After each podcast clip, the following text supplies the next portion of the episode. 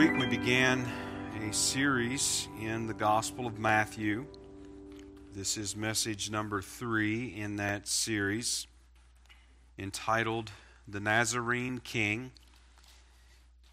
And we're going to be looking at all of chapter 2 here this morning.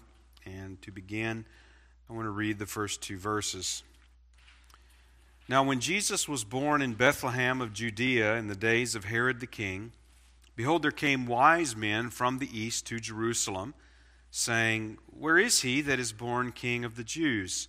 For we have seen his star in the east and are come to worship him. So Matthew began his gospel by providing three witnesses to Jesus of Nazareth as the promised Messiah. He gave his legal genealogy showing his descent from David. He gave the sign miracle of the virgin birth and also the fulfillment of prophecy found in the Old Testament scriptures.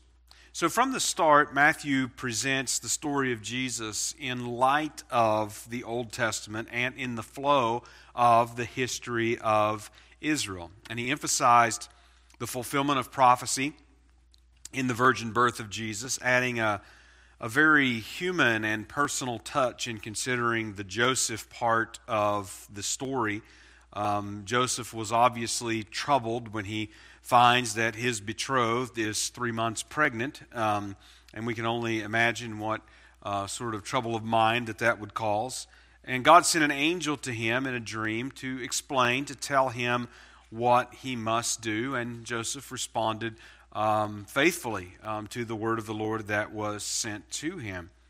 So now we come to chapter 2, and Matthew jumps ahead uh, somewhat in time after the birth of Jesus and during the infancy of Jesus. Now, when you read this chapter, you realize that Matthew doesn't tell us anything about Jesus as a child. He doesn't tell us what kind of baby that he was, or uh, how old he was when he began to walk, or began to talk, or um, you know any of those milestones. You know that we always want to know, and and we always uh, remember, uh, at least unless you have several children, and then the memory starts getting a little fuzzy when you get down to some of the younger ones. But, you know, you remember those sort of things, and you mark those sort of things in your mind, and Matthew doesn't tell us those sort of things. Um, he, his purpose, when you read this chapter, is to continue to emphasize the fulfillment of Old Testament scriptures concerning Jesus Christ and to show the response to him. In other words, Matthew's not giving us a human interest piece,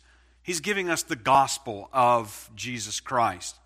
And so this is going to continue actually as we go throughout Matthew's gospel. We're going to continue to see Jesus and his words and his actions and events surrounding him in light of the Old Testament scriptures and the history of Israel as he is the fulfillment. Um, he is the Messiah sent from God.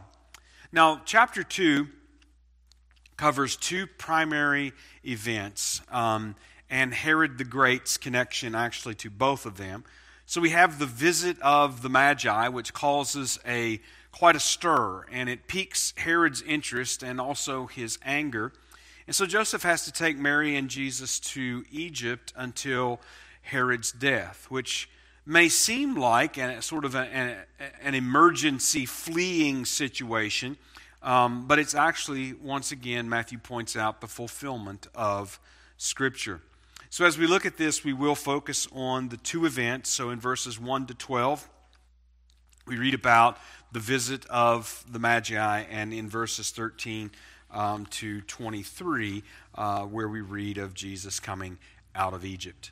So, we want to begin in the first part here. We're going to um, read about the visit of the Magi, begin with verses 1 and 2 again. Now, when Jesus was born in Bethlehem of Judea in the days of Herod the king, Behold, there came wise men from the east to Jerusalem, saying, Where is he that is born king of the Jews? For we have seen his star in the east and are come to worship him. Now, this Herod that is referred to here is Herod the Great. Um, he was uh, the founder of the famous line of the Herods that um, ruled in Judea around this time. Um, the Herods were of Idumean descent, which means that they were Edomites or that they came from the line of Esau. He was ambitious, he was protective of his position, and he certainly was a politician. He was known to have had two of his sons murdered um, in order to prevent an uprising and uh, that would possibly seek to remove him from power. Um, there was a saying that um, came up around Herod that it was safer to be his hog than his son because you had uh, a chance at living longer if you were his hog rather than his son. I'm not sure where that originated, but I did read that in several places that that saying was, was said pertaining to him. He was also famous in his ambition for his many building projects. It seems like that um, Herod the Great was a man who was indeed in search of a legacy. Um, he was responsible actually for the rebuilding and the expansion of the temple in Jerusalem, which was a project um, that took many decades and actually um, lasted, it wasn't really completed until after his death, but it was probably his most famous um, landmark um, project that he was involved in. We also have mentioned here these wise men from the east, and most likely they were um, they were Babylonian or they were Persian um, magi. Possibly could have been uh, Arabian from east of Israel, but uh, we don't, really don't know for sure. Um, the magi, as they are described, that's the word that is is used for them here. Um, they that really covers quite a range uh, of things. They were astronomers. They were astrologers. They were somewhat what we might think of as scientists. Um, they were soothsayers. They could be involved in various occult practices. And so it's, it's hard to say for certain. Uh, again, it could cover quite a range of, of activities and, and um, you know, investigations and disciplines. But we're told that they journeyed to Jerusalem. And obviously, they had some knowledge of Old Testament prophecy concerning the promised king of the Jews. And the expression that they were, they were saying, or essentially they were asking uh, around Jerusalem, figuring that his, his birth was a momentous and known event, which, which tells us that they're going around Jerusalem essentially asking everyone that, that they come across, you know, where, where is he that was born king of the Jews? And nobody has any idea. So they mentioned that, that a star had appeared, and presumably this star appeared when he was born. And the word for star is um, nothing unusual, just means a star. And as we read on, we'll see, though, that this certainly wasn't any sort of a normal star. It was some sort of um, supernatural um, star uh, or object or, or whatever the case may be. Look at verses 3 to 8. Now, when Herod the king had heard these things, he was troubled, and all Jerusalem with him. And when he had gathered all the chief priests and scribes of the people together, he demanded of them where Christ should be born. And they said unto him, In Bethlehem of Judea, for thus it is written by the prophet, And thou, Bethlehem, in the land of Judah, art not the least among the princes of Judah, for out of thee shall come a governor that shall rule my people Israel. Then Herod, when he had privily called the wise men, inquired of them diligently what time the star appeared. And he sent them to Bethlehem and said, Go and search diligently for the young child. And when you have found him, bring me word again that I may come and worship him also. So the Magi had caused uh, quite a stir around Jerusalem, going around and asking um, this question about where was he that was born king of the Jews. And eventually, word makes it to Herod, who was the king in Judea, who was a king uh, appointment by the, the Roman Empire. Herod was very disturbed, and the language that's used to describe it, that he was very agitated, very disturbed of mind to hear this news. No doubt, um, Herod, and, and there's some thought that possibly by this point, um, the Idumeans or, or the, the, descendants of the Edomites had, had somewhat intermingled um, with the Jews. Herod possibly could have had some Jewish blood in his in his bloodline, but he certainly wouldn't have been um, viewed as a, a pure, uh, pure blood Jew or anything. But he obviously had knowledge of the Jews, he had knowledge of, of the Old Testament, knowledge of the prophecies, and he was very agitated um, to hear that one born king of the Jews was among them.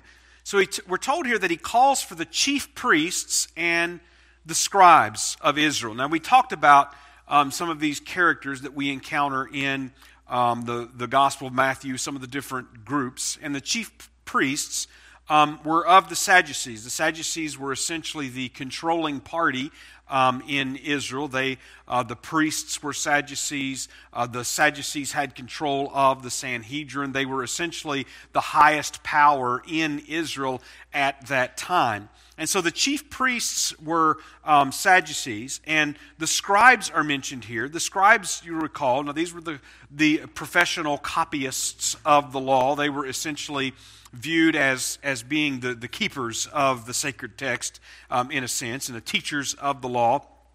And they were experts in the law, and they were primarily Pharisees, though not all. Um, Herod, so Herod calls them together. In other words, these are the leading authorities in Israel that Herod is calling to consult. And he inquires of them, where is it that the Messiah was to be born?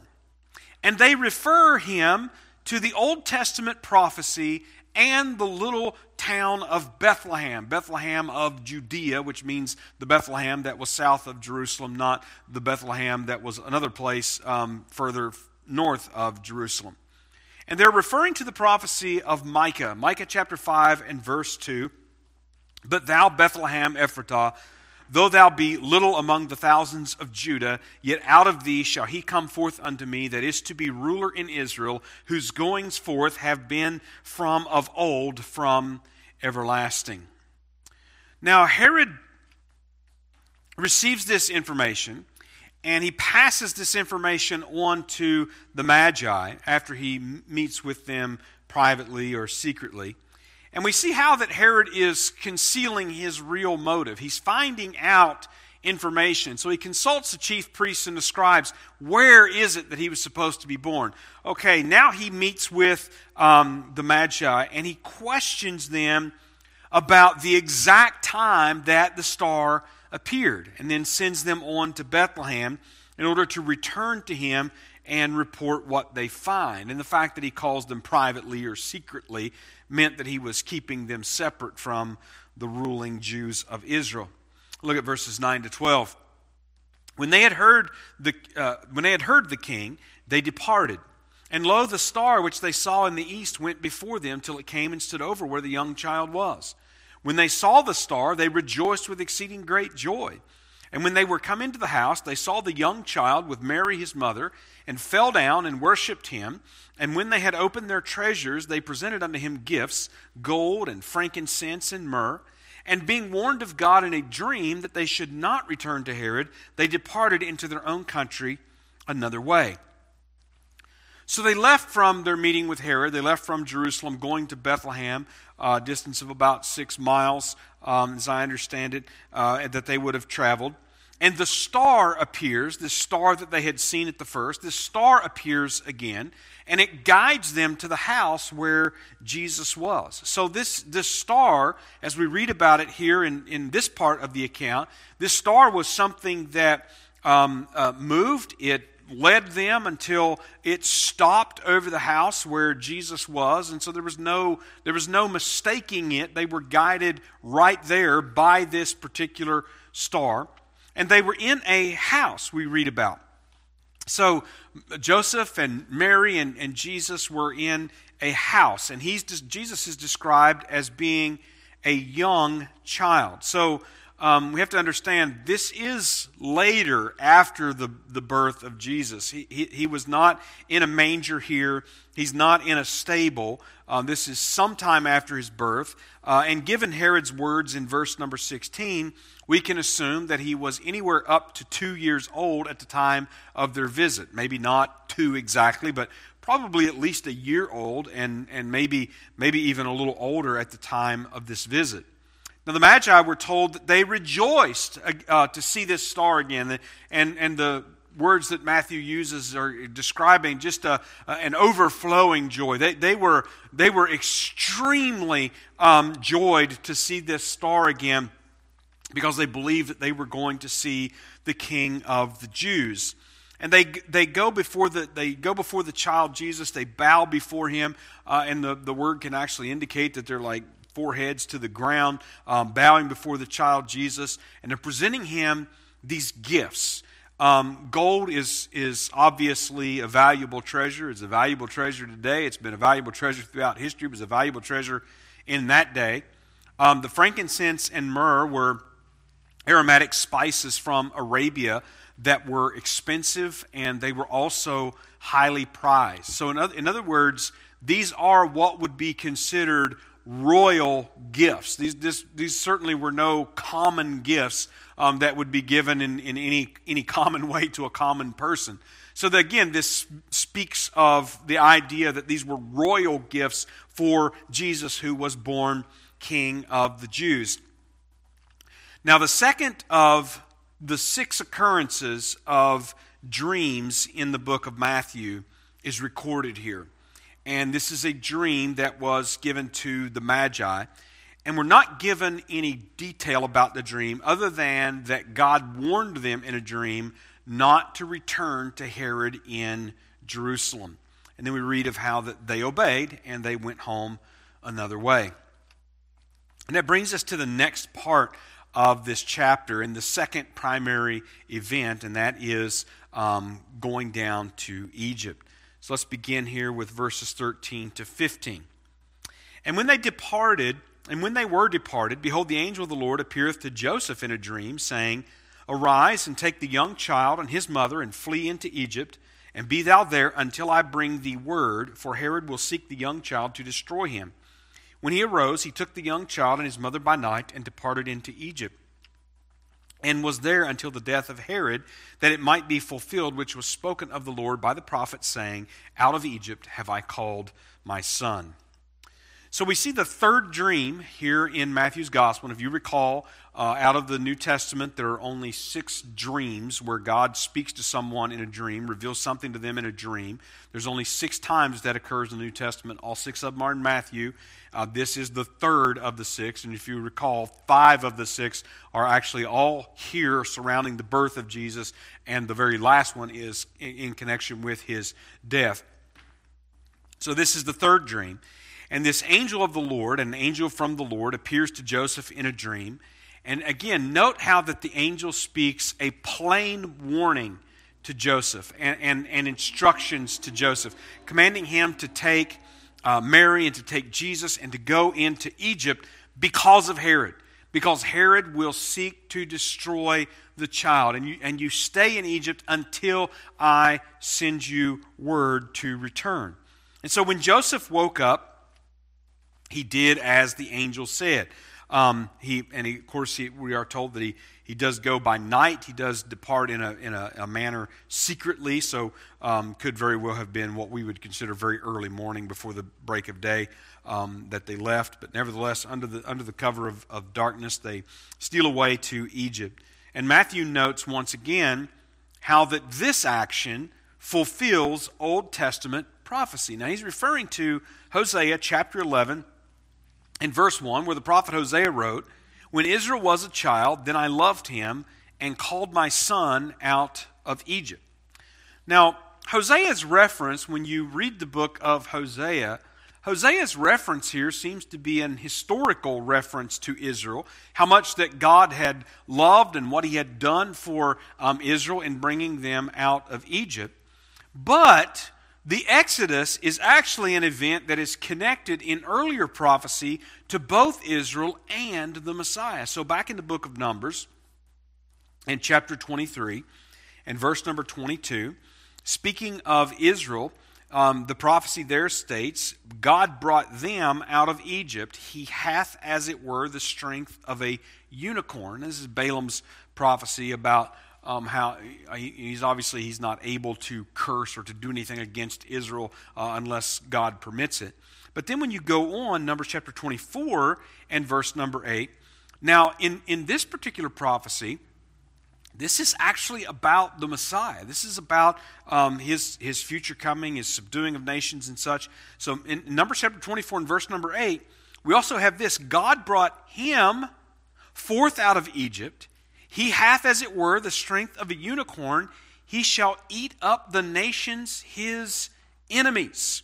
So we have a prophecy pertaining to Israel um, speaking in reference to the exodus from Egypt. We have a prophecy of the Messiah that is speaking in reference to the exodus from Egypt. Then we have Hosea chapter 11 and verse number 1 that speaks of Israel in connection with the exodus. And Matthew, who now is reporting that Jesus went down in, into Egypt because he was taken by Joseph and Mary and connecting this with the Messiah and the fulfillment of Scripture. So Hosea is also prophesying of the Messiah. As you read Hosea's prophecy, he's going to go on to prophesy the future restoration of Israel. So the point is, is that these events, they are connected as the fulfillment of prophecy. And Matthew is connecting this prophecy with the significance of the coming of Jesus and the events surrounding his birth and his early life that ultimately culminate in the deliverance and restoration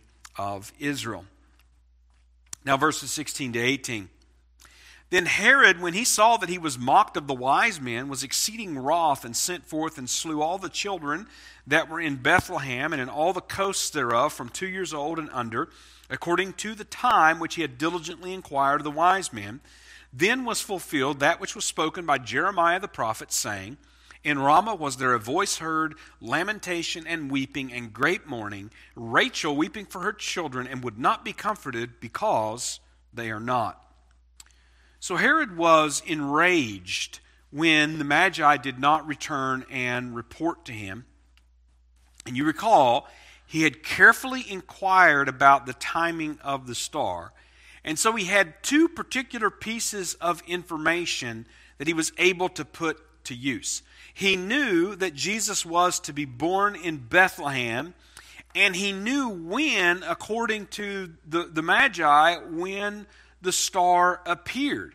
And so, based on this information that he had already gathered, he responds by ordering the slaughter of all of the male children two and under in Bethlehem and the surrounding region. Now, I certainly don't in any way want to downplay what takes place here. And I don't know about you, but as I have read this in, in the past and, and have thought on this, uh, m- my thoughts have generally been on a very large scale.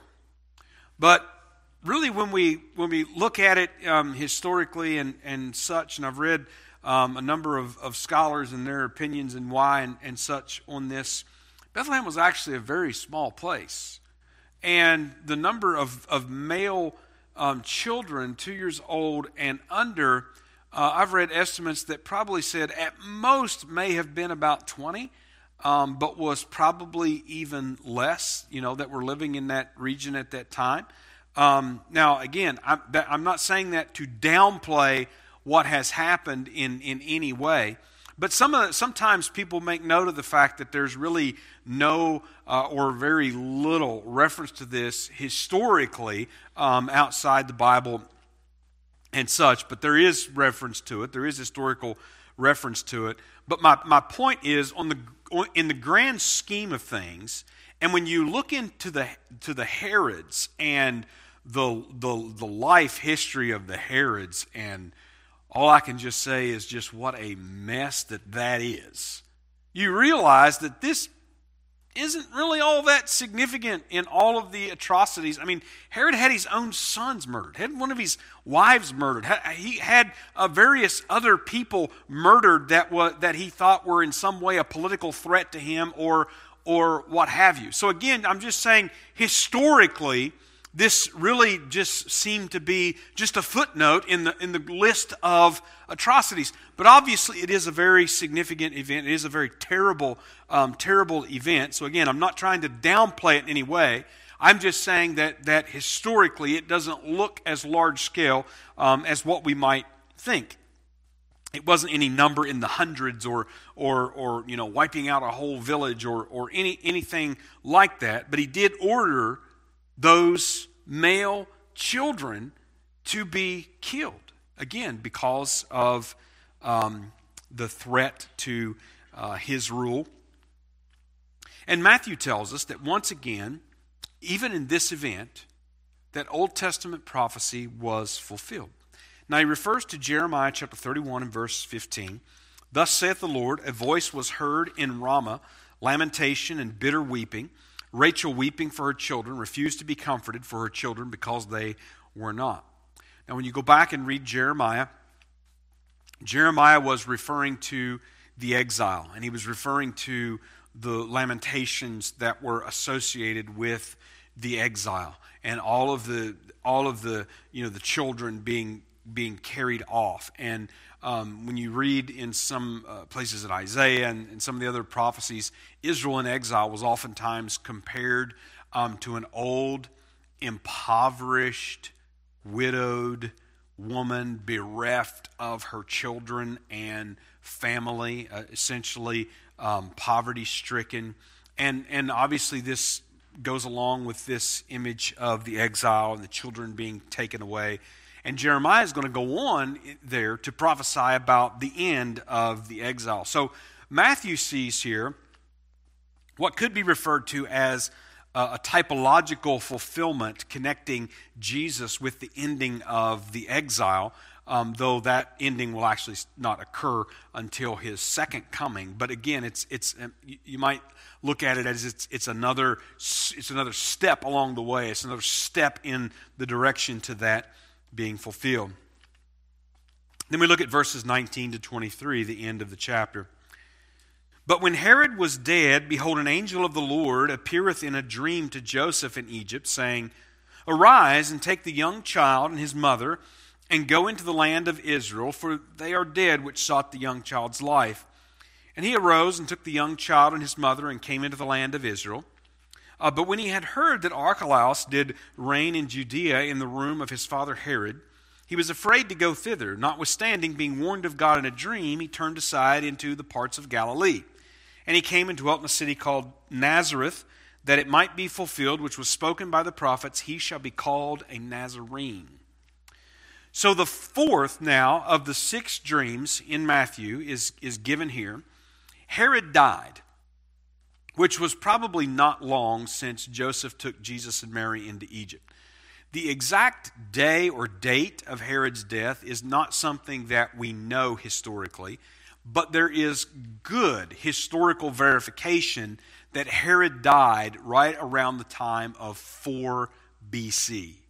So this could not have been long after the birth of Jesus, and so they couldn't have been long in Egypt before that, that Herod died. Again, we don't know exactly how long, but it couldn't have been a very long time.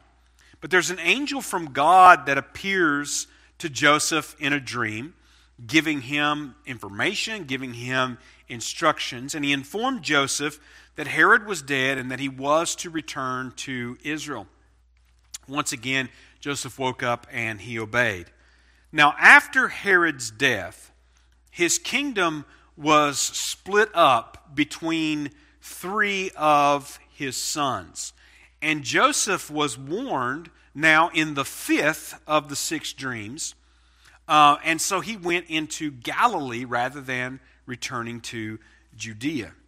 So Joseph returned to Nazareth, around 70 miles north of Jerusalem. Now, Matthew doesn't mention it particularly here, but in Luke's account, um, you can read in, at the beginning of Luke chapter number 2 how that um, Joseph went up from um, Nazareth. That was his home place. That was the home place, hometown of Joseph and Mary. And now, in this instance, he returns to Nazareth with um, his wife Mary and with, Joseph, uh, with Jesus. And Matthew also notes how that his return to Nazareth fulfilled what was spoken by the prophets. Now, this is actually an interesting reference that Matthew makes because there is no specific prophecy about this in the Old Testament. So we had a specific prophecy about him coming being born in Bethlehem, but we don't have any specific prophecy about him growing up in Nazareth so that he would be called a Nazarene.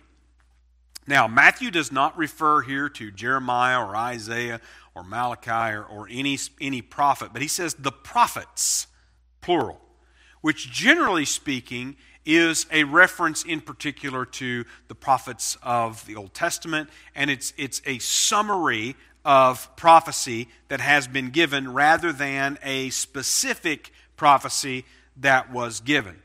So we're told that Jesus was called a Nazarene. Why? Because he grew up in Nazareth. That was where he was from. He's referred to in places as Jesus of Nazareth and uh, referred to as a, a leader of the Nazarenes and, and various other things that he was called by that name.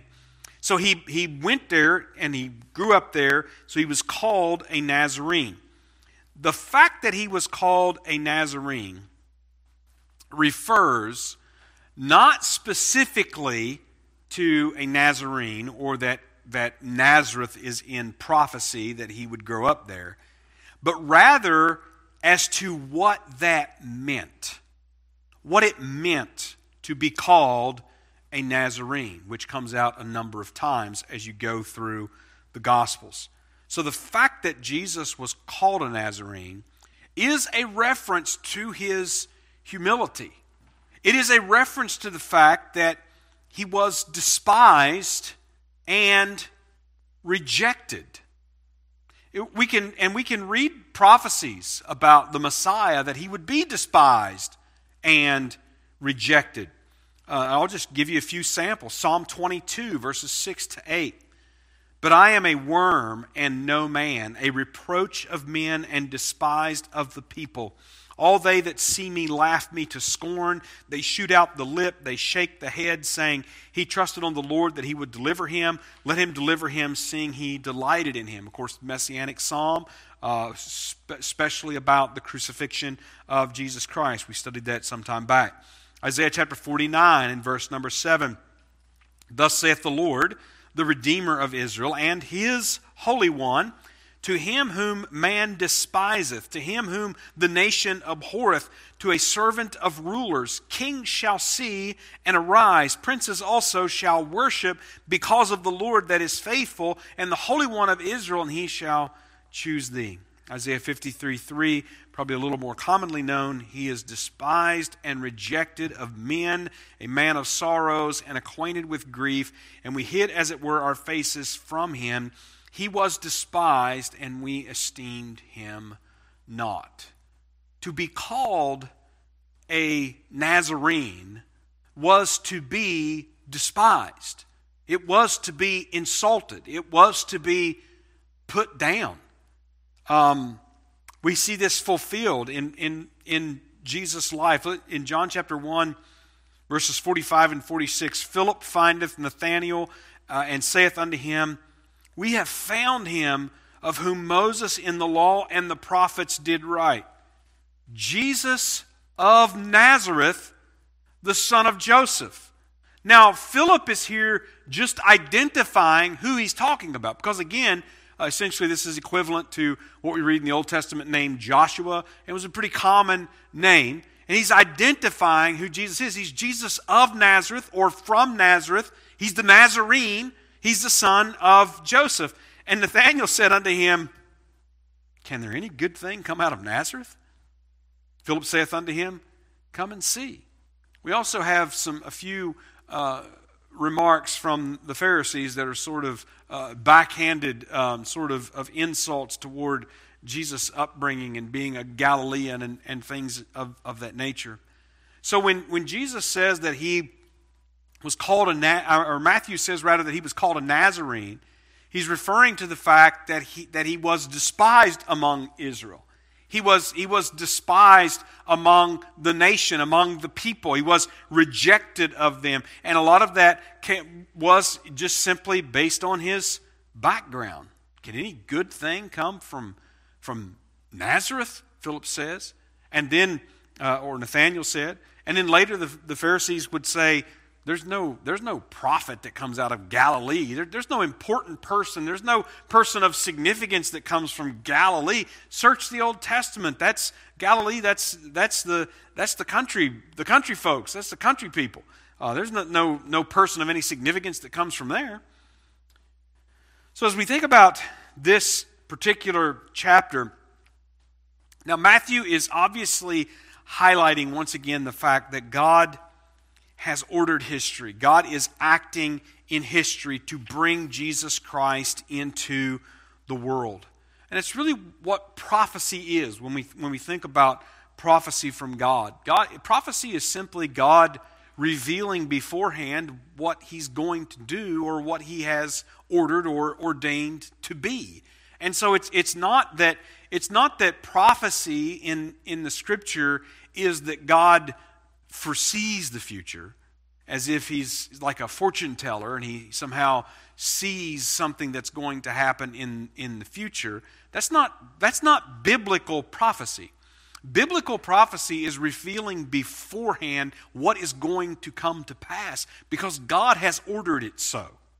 And so Matthew is, is bringing that out right from the very start. So in chapter 1 and, and in chapter 2, we're seeing, already seeing this emphasized again and again and again by referring to these events and going back. Now, you might think on Herod's part, what were his motivations? Was his motivations thinking, you know, uh, we really need to fulfill these prophecies here, um, so I'm, I'm going to order that all these babies be killed and all these. No, that's not, that's, not a, that's not a thought in Herod's mind. Herod's thought is, I don't, I don't want to take a chance on this being true. The, these Jews have held on for centuries and centuries and centuries that there's these prophecy in these ancient scrolls that talks about how that there's one going to going to rise up is going to be their king is going to overthrow all of the, the nations over them and subdue all of their enemies. I'm not going to take a chance on that being true.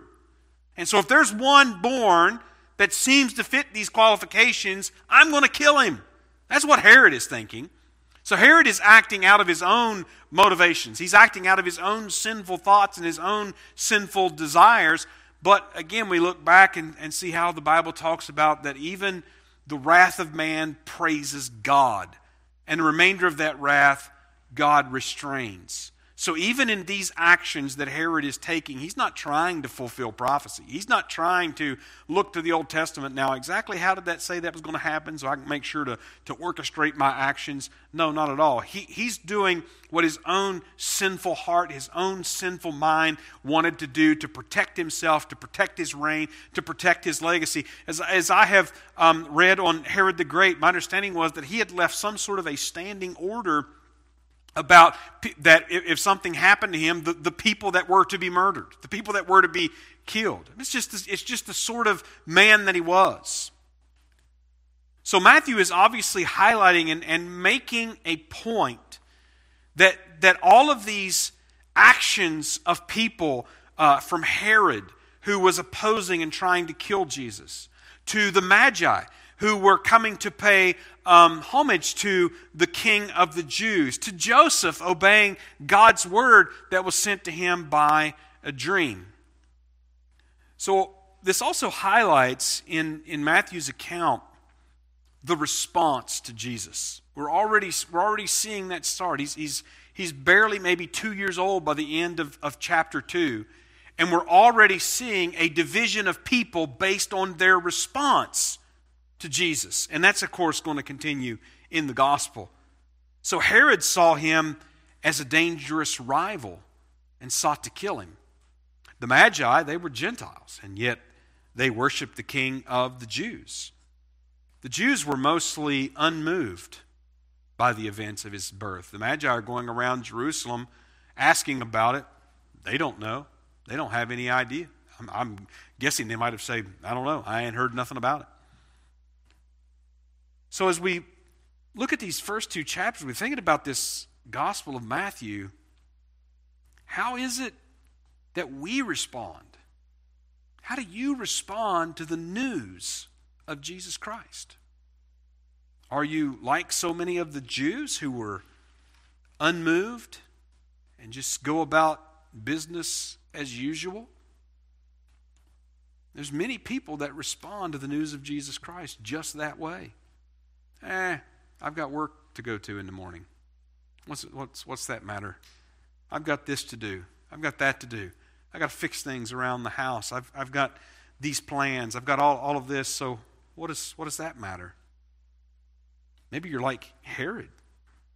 And you see Jesus, this news of Jesus Christ, as being a threat to your little kingdom of your life that you think you rule over.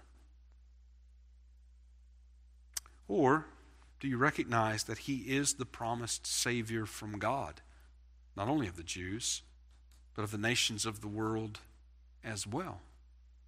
And obviously, the point is we are to recognize him and to believe in him, trust in him, repent of our sins. And of course, the promise is we will be saved and we will be a part of his future kingdom.